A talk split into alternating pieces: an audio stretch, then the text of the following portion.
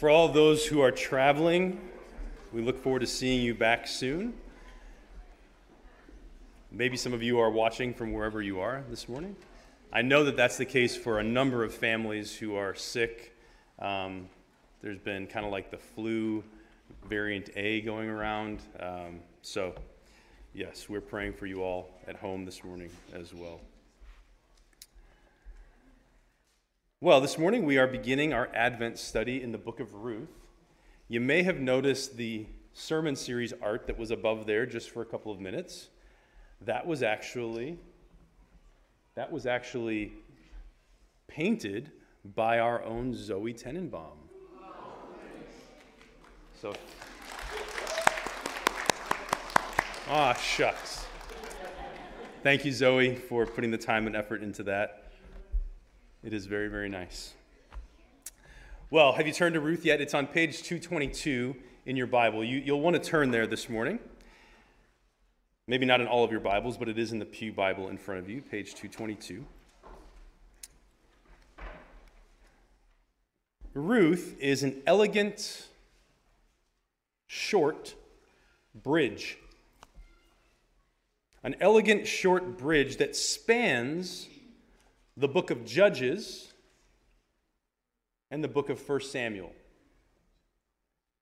And if you know some of your Old Testament history of Israel, that means that it also spans the period of the Judges to the period of the Kings, though, as you'll see in a minute, Ruth happens during the period of the Judges. And Ruth is a short story masterpiece. It encompasses about a year of time in a small town, kind of like an idyllic rural setting with some idyllic characters.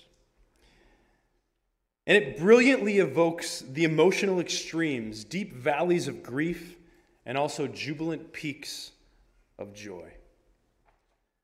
As in every good short story, not a word is wasted. And there is more to explore in this short book than we'll be able to over Advent. I'd encourage you to read it on your own if you have a chance. Kindergarten through fourth graders, you could definitely make it through Ruth this Advent. As with any wonderful story, the story needs to speak for itself before being analyzed. And as a story with God as the author, this story is true. It's not a short story work of fiction. And God needs to speak for himself through this story. So I aim to allow for that today, and then we'll get a bit more into analyzing the story in the coming weeks, though there will be a little bit of analysis and preaching this morning as well. Please pray with me. Father, thank you that through the Holy Spirit, you wrote this story. And it is a story that you wrote in real lives. There really was a Ruth, a Naomi, a Boaz. So thank you, Lord, that you wrote that story in their lives and then preserved it for us.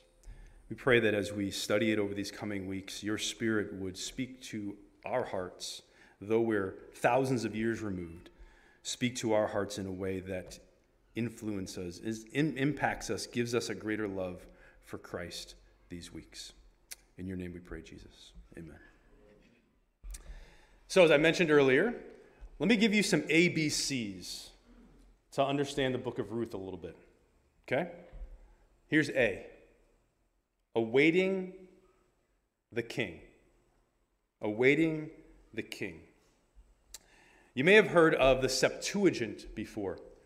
The Septuagint was a Greek translation of the Old Testament. Okay?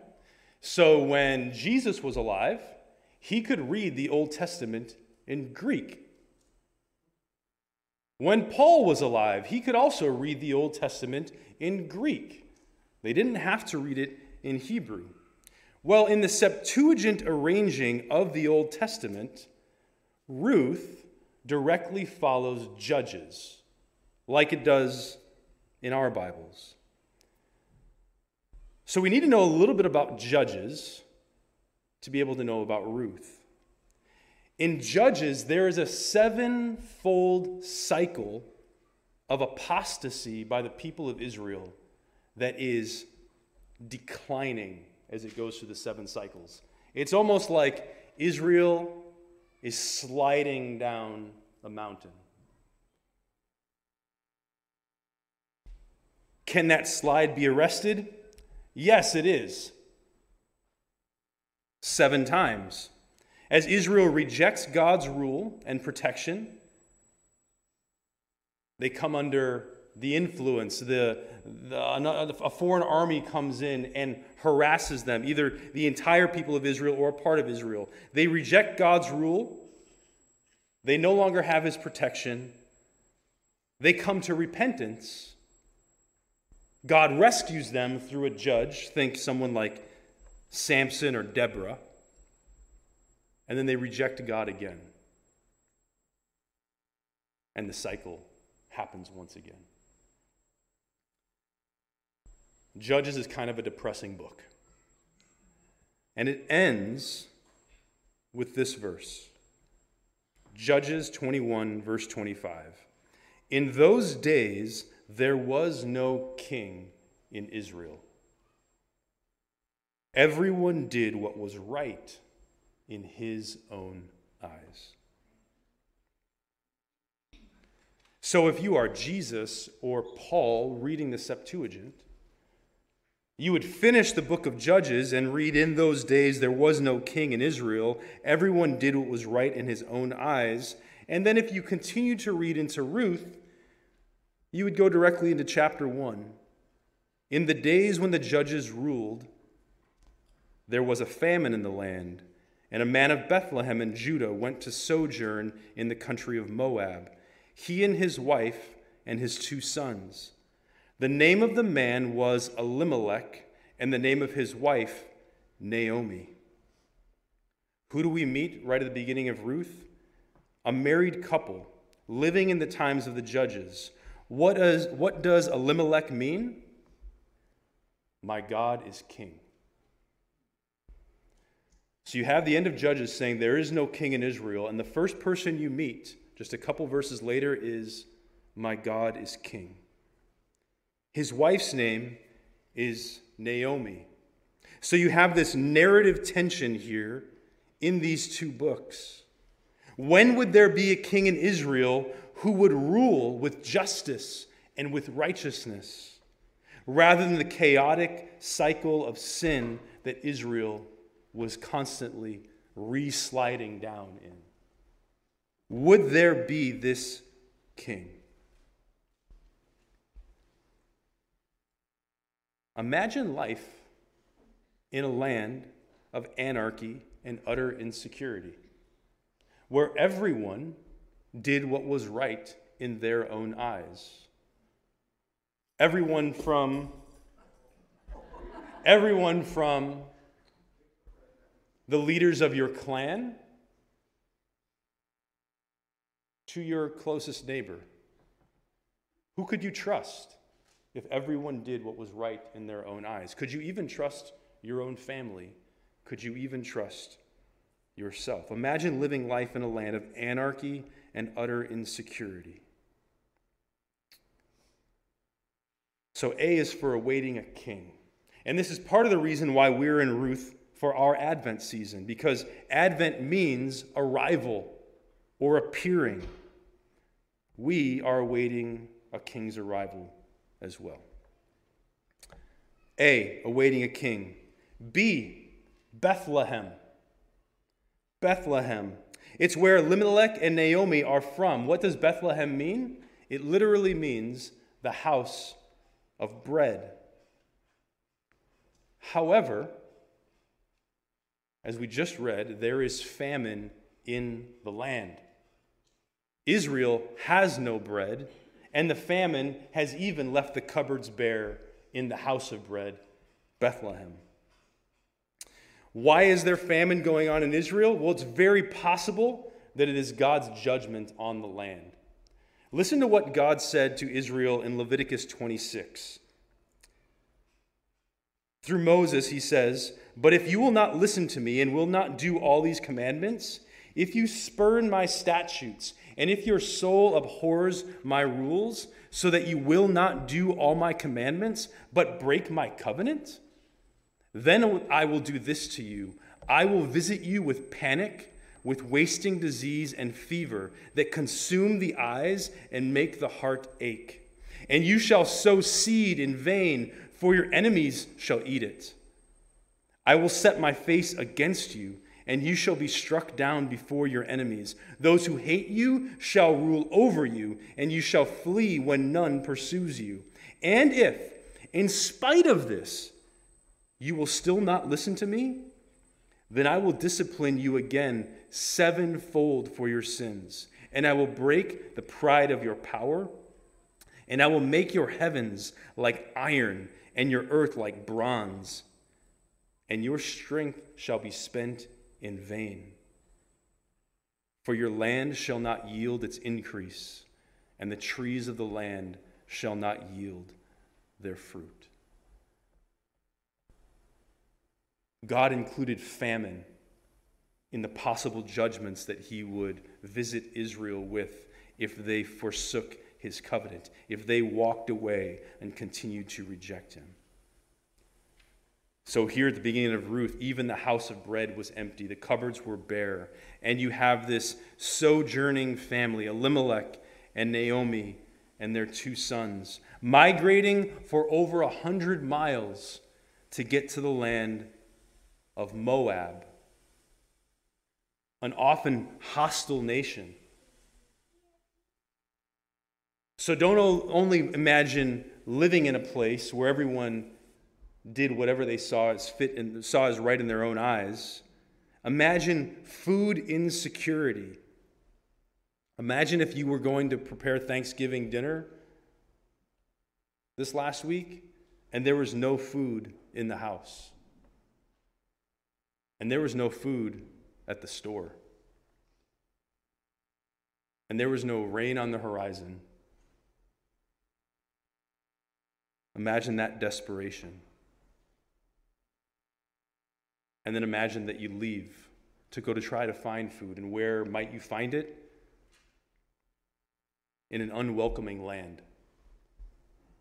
People that don't really want you there because you and your large family are eating their food that could go to their families.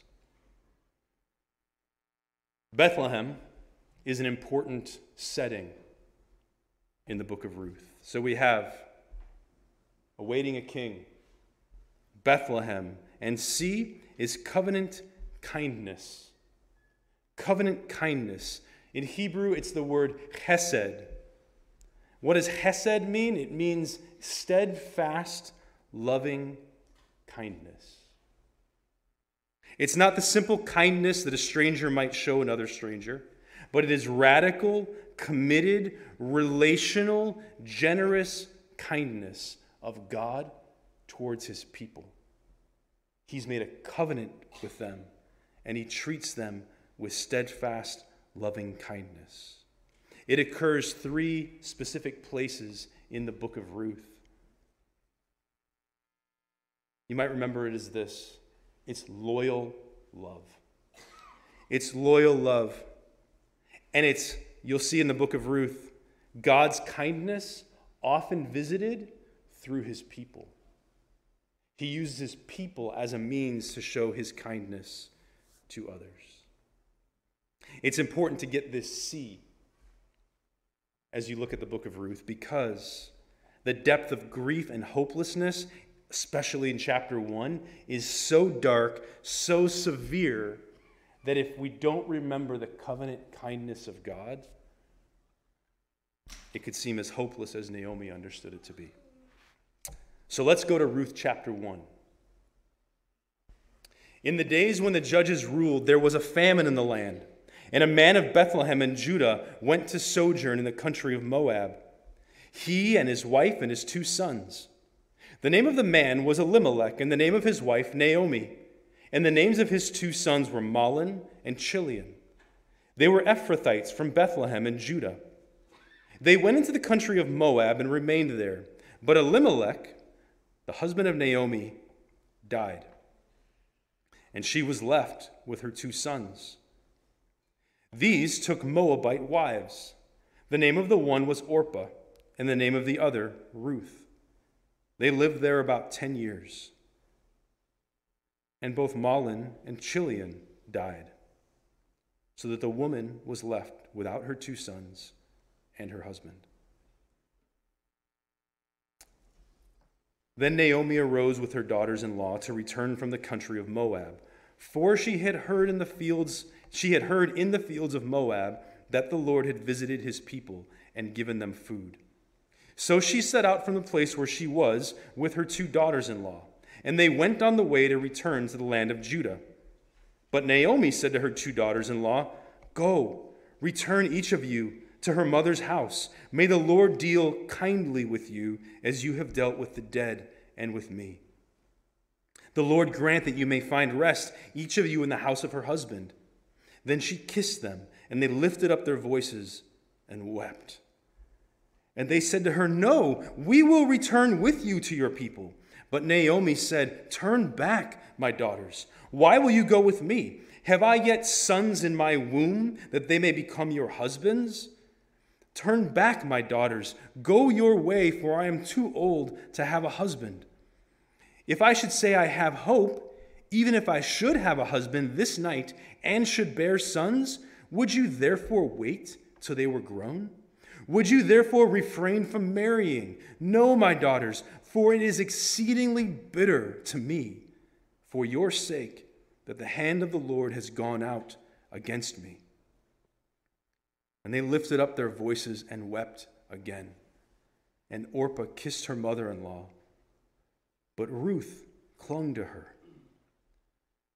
And she said, "See, your sister-in-law has gone back to her people and to her gods. Return after your sister-in-law." But Ruth said, "Do not urge me to leave you or to return from following you. For where you go, I will go, and where you lodge, I will lodge. Your people shall be my people, and your God my God. Where you die, I will die, and there will I be buried. May the Lord do so to me, and more also, if anything but death parts me from you." And when Naomi saw that she was determined to go with her, she said no more. So the two of them went on until they came to Bethlehem. And when they came to Bethlehem, the whole town was stirred because of them. And the women said, "Is this Naomi?" She said to them, "Do not call me Naomi, call me Mara, for the Almighty has dealt very bitterly with me. I went away full, and the Lord has brought me back empty.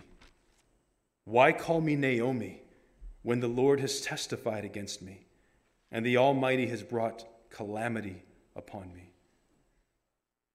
So Naomi returned, and Ruth the Moabite, her daughter-in-law, with her. She returned from the country of Moab, and they came to Bethlehem at the beginning of the barley feast. So here we have Naomi losing her husband, losing her two sons. And she tells the women of Bethlehem, "Don't call me pleasant anymore. Call me Mara, for I'm bitter." Who could blame Naomi for the loss that she's experienced? Interestingly, the author of Ruth doesn't. He does not chide her for her bitterness. He does not offer some sort of opinion. Her grief is acknowledged. Her loss is real. She left Bethlehem hungry, with a husband and two sons, was far from home for 10 years, and now is a widow, childless. All her dreams dashed, and her future precarious. Did not have the wherewithal in a male-dominated society to be able to make ends meet by herself. Now she returns to her hometown, and her old friends are shocked. After 10 years, is this Naomi? We should feel the ache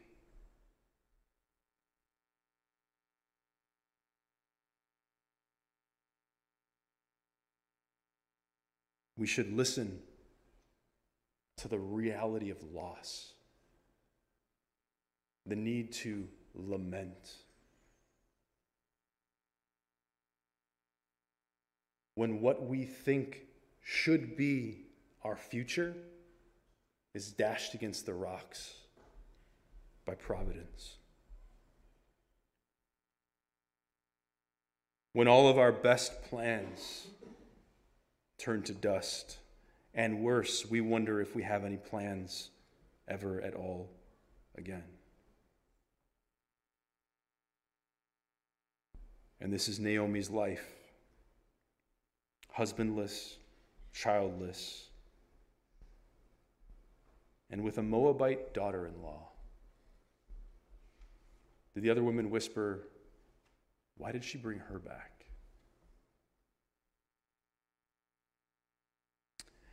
What was Naomi's interpretation of what has happened to her?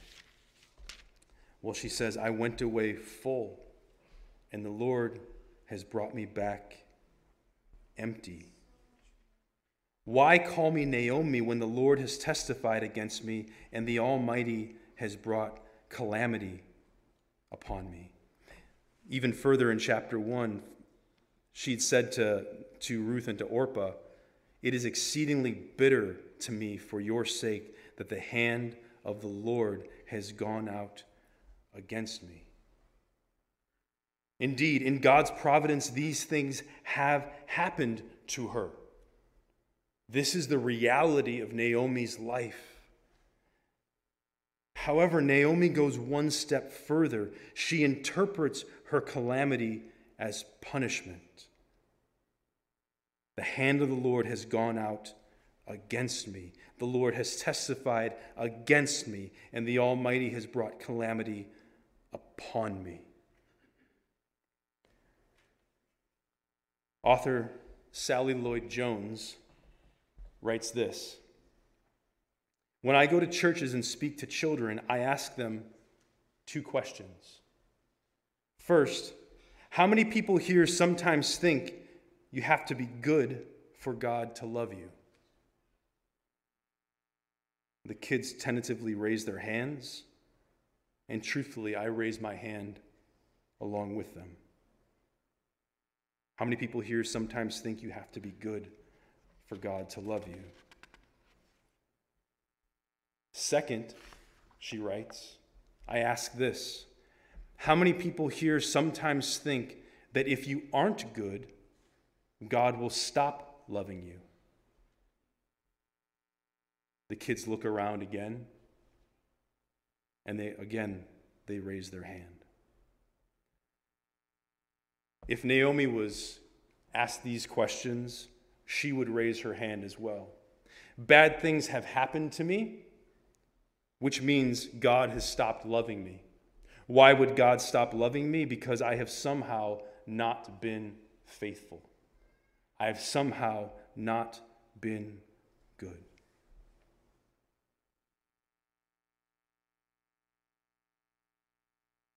Let me ask us this question.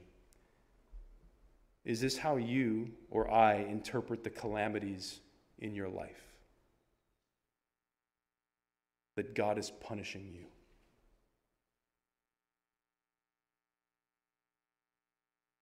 That somehow you have to be good in order for God to love you. And if bad things happen to you, it means that God has stopped loving you because you have not been good enough. Do you interpret the calamities in your life as God punishing you? If so, let me just ask, is that actually the God of the Bible?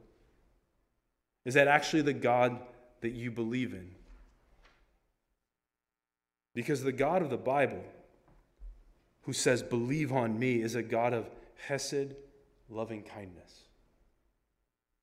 He is a God of loyal love, who loved his people enough to put his punishment on his son so that we could live. Not saying, "Be good enough so that I love you," but saying, "I love you so much that I will transform your life into goodness by my loyal love."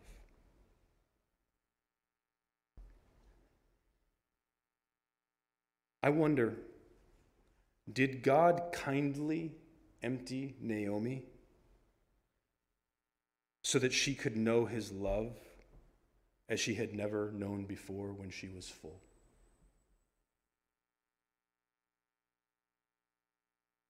God, yes, took it all, but he filled her, as we will see, with himself. Let's continue on with chapter 2. Now Naomi had a relative of her husband's, a worthy man of the clan of Elimelech, whose name was Boaz. And Ruth the Moabite said to Naomi, "Let me go to the field and glean among the ears of grain after him, in whose sight I shall find favor." And she said to her, "Go, my daughter." So Ruth set out and went and gleaned in the field after the reapers. And she happened to come to the part of the field belonging to a man named Boaz, who was out of the clan of Elimelech, Naomi's husband. And behold, Boaz came from Bethlehem. And he said to the reapers, "The Lord be with you." And they answered, "The Lord bless you." Then Boaz said to his young man who was in charge of the reapers, "Whose young woman is this?" And the servant who was in charge of the reapers answered, "She is the young Moabite woman who came back with Naomi from the country of Moab. She said, 'Please let me glean and gather among the sheaves after the reapers.' So she came, and she has continued from early morning until now, except for a short rest." Then Boaz said to Ruth, "Now listen, my daughter, do not go to glean in another field or leave this one, but keep close to my young women. Let your eyes be on the field that they are reaping and go after them. Have I not charged the young men not to touch you? And when you are thirsty, go to the vessels and drink what the young men have drawn." Then Ruth fell on her face, bowing to the ground, and said to him, "Why have I found favor in your eyes, that you should take notice of me, since I am a foreigner?" But Boaz answered her, "All that you have done for your mother-in-law since the death of your husband has been fully told to me, and how you left your father and mother and your native land and came to a people that you did not know before. The Lord repay you for what you have done, and a full reward be given you by the Lord, the God of Israel, under whose wings you have come to take refuge." And she said, "I have found favor in your eyes, my Lord, for you have comforted me and have spoken kindly to your servant, though I am not one of your servants." And at mealtime, Boaz said to her, "Come here and eat some bread and dip your morsel in the wine." So she sat beside the reapers, and he passed to her roasted grain, and she ate until she was satisfied, and she had some left over. When she rose to glean, Boaz instructed his young men, saying, "Let her glean even among the sheaves. Do not reproach her. And also pull out some from the bundles for her and leave it for her to glean, and do not rebuke her." So she gleaned in the field until evening. Then she beat out what she had gleaned, and it was about an ephah of barley. And she took it up and went into the city. Her mother-in-law saw that what she had gleaned, she also brought out and gave her what food she had left over after being satisfied. And her mother-in-law said to her, "Where did you glean today? And where have you worked? Blessed be the man who took notice of you." So she took her mother-in-law with whom she had worked and said, "The man's name with whom I work today is Boaz." And Naomi said to her daughter-in-law, "May he be blessed by the Lord, whose kindness has not forsaken the living or the dead." Naomi also said to her, "The man is a close relative of ours, one of our redeemers." And Ruth the Moabite said, "Besides, he said to me, 'You shall keep close by my young men until they have finished all my harvest.'" And Naomi said to Ruth, her daughter-in-law, "It is good, my daughter, that you go out with his young women, lest in another field you be assaulted." So she kept close to the young women of Boaz, gleaning until the end of the barley and wheat harvests, and she lived with her mother-in-law. Then Naomi, her mother-in-law, said to her, "My daughter, should I not seek rest for you, that it may be well with you?" Is not Boaz our relative with whose young women you were? See, he is winnowing barley tonight at the threshing floor. Wash, therefore, and anoint yourself, and put on your cloak, and go down to the threshing floor. But do not make yourself known to the man until he has finished eating and drinking. But when he lies down, observe the place where he lies. Then go and uncover his feet and lie down, and he will tell you what to do. And she replied, all that you say, I will do. So she went down to the threshing floor and did just as her mother-in-law had commanded her. And when Boaz had eaten and drunk, and his heart was merry, he went to lie down at the end of the heap of grain. Then she came softly and uncovered his feet and lay down. At midnight the man was startled and turned over, and behold, a woman lay at his feet. He said, who are you? She answered, I am Ruth, your servant. Spread your wings over your servant, for you are a redeemer. And he said, may you be blessed by the Lord, my daughter. You have made this last kindness greater than the first, in that you have not gone after young men, whether poor or rich. And now, my daughter, do not fear. I will do for you all that you ask, for all my fellow townsmen know that you are a worthy woman. And now it is true that I am a redeemer. Yet there is a redeemer nearer than I. Remain tonight, and in the morning, if he will redeem you, good, let him do it. But if he is not willing to redeem you, then, as the Lord lives, I will redeem you. Lie down until the morning. So she lay at his feet until the morning, but arose before one could recognize another. And he said, let it not be known that the woman came to the threshing floor. And he said, bring the garment you are wearing and hold it out. So she held it, and he measured out 6 measures of barley and put it on her. Then she went into the city, and when she came to her mother-in-law, she said, how did you fare, my daughter? Then she told her all that the man had done for her, saying, these 6 measures of barley he gave to me, for he said to me, you must not go back empty-handed to your mother-in-law. She replied, wait, my daughter, until you learn how the matter turns out, for the man will not rest, but will settle the matter today. Now Boaz had gone up to the gate and sat down there, and behold, the Redeemer, of whom Boaz had spoken, came by. So Boaz said, turn aside, friend, sit down here. And the Redeemer turned aside and sat down. And he took 10 men of the elders of the city and said, sit down here. So they sat down.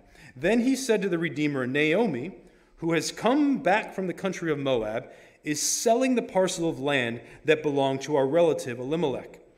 So I thought I would tell you of it and say, buy it in the presence of those sitting here and in the presence of the elders of my people. If you will redeem it, redeem it. But if you will not, tell me that I may know, for there is no one besides you to redeem it, and I come after you. And he said, I will redeem it.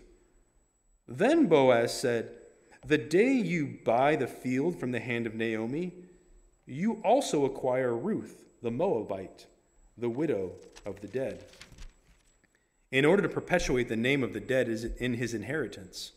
Then the Redeemer said, I cannot redeem it for myself, lest I impair my own inheritance. Take my right of redemption yourself, for I cannot redeem it. Now this was the custom in former times in Israel concerning redeeming and exchanging. To confirm a transaction, the one drew off his sandal and gave it to the other, and this was the manner of attesting in Israel.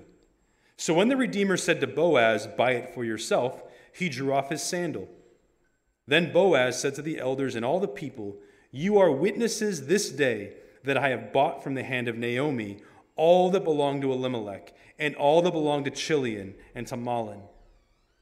Also, Ruth the Moabite, the widow of Mahlon, I have bought to be my wife, to perpetuate the name of the dead in his inheritance, that the name of the dead may not be cut off from among his brothers and from the gate of his native place. You are witnesses this day. Then all the people who were at the gate and the elders said, we are witnesses. May the Lord make the woman who is coming into your house like Rachel and Leah, who together built up the house of Israel. May you act worthily in Ephrathah, and be renowned in Bethlehem, and may your house be like the house of Perez, whom Tamar bore to Judah, because of the offspring that the Lord will give you by this young woman." So Boaz took Ruth, and she became his wife. And he went in to her, and the Lord gave her conception, and she bore a son. Then the woman said to Naomi, "Blessed be the Lord, who has not left you this day without a redeemer, and may his name be renowned in Israel. He shall be to you a restorer of life and a nourisher of your old age, for your daughter-in-law who loves you, who is more to you than 7 sons, has given birth to him." Then Naomi took the child and laid him on her lap and became his nurse. And the women of the neighborhood gave him a name, saying, "A son has been born to Naomi." They named him Obed. He was the father of Jesse, the father of David. Now these are the generations of Perez. Perez fathered Hezron. Hezron fathered Ram. Ram fathered Amminadab. Amminadab fathered Nashon. Nashon fathered Salmon. Salmon fathered Boaz. Boaz fathered Obed. Obed fathered Jesse. And Jesse fathered David. And to the ABC, let's add a D for David. To those awaiting a king in Bethlehem who would show them covenant kindness, David, their king, was coming. His grandfather was born here. Everything seems to turn out so well for Naomi. It seems that all of her emptiness has now been made full, that all of her bitterness has now been turned to joy.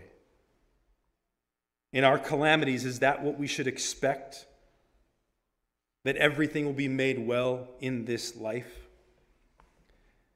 Mary Wilson Hanna writes in her commentary on Ruth, hear this: "The relevant point is not what God does for Naomi, he will do for you in the here and now, but rather who God is for Naomi, he will be for you." He is a chesed, covenant-keeping, loyal, loving, and kind God. You and I are part of his story, but we are not all of his story. The angel came to Mary in Luke 1 and said, "You will conceive in your womb and bear a son, and you shall call his name Jesus. He will be great and will be called the Son of the Most High, and the Lord God will give to him the throne of his father David, and he will reign over the house of Jacob forever, and of his kingdom there will be no end." In our emptiness, we find the fullness of God's loyal, chesed, loving kindness in our forever Savior and King, Jesus Christ. Let's pray. Oh, Father, thank you for sending Christ. We look forward to his return. Lord, in our suffering, in our grief, thank you that you are the comforting God, who yourself bore our sorrows and our griefs at the cross. Oh God, I do pray for brothers and sisters who are in the thick of grief right now, that in your mercy and grace, you administer to them through the work of the Holy Spirit as they lift their eyes to Christ. Thank you, Lord, that you are near. You are never far. You are always loyal and full of love, and always kind. In your name, Jesus, amen.